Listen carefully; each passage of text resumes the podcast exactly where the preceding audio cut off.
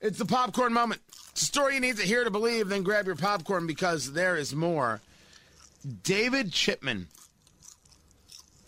is Joe Biden's pick to run uh, ATF. And uh, David Chipman is, in many ways, an anti gun zealot. And I am only learning now about Chipman and uh, Waco, Texas. We're talking about the Branch Davidians. We're talking about a, a story that you may not be familiar with uh, regarding serious government overreach.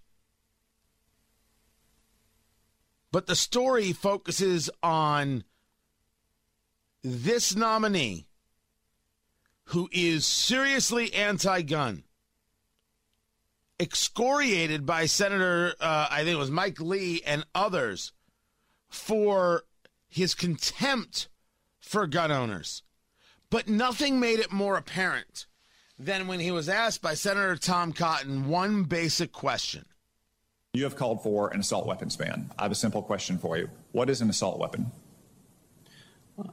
Senator, um, an assault weapon would be, in, in, the context of the question you asked, what Congress uh, defines it as. So you're asking us to ban assault weapons. We have to write legislation. Can you tell me what is an assault weapon?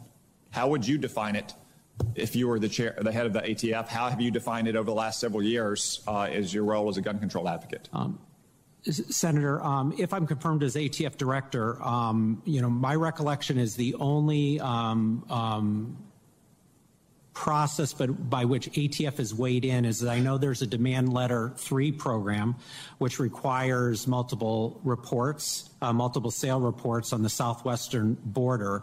And ATF in that program has defined an assault rifle as any semi automatic rifle capable of accepting a detachable magazine um, above the caliber of 22, which would include a 223, which is, you know, largely the so, AR-15 round. So you, you, an assault rifle, which doesn't exist, would be anything over a 22 with a detachable magazine. So the nine millimeter on my side right now, according to David Chipman, based on what he believes is the uh, the the the proper terminology, what is already uh, listed, that's an assault weapon, and he favors banning those things. Yeah.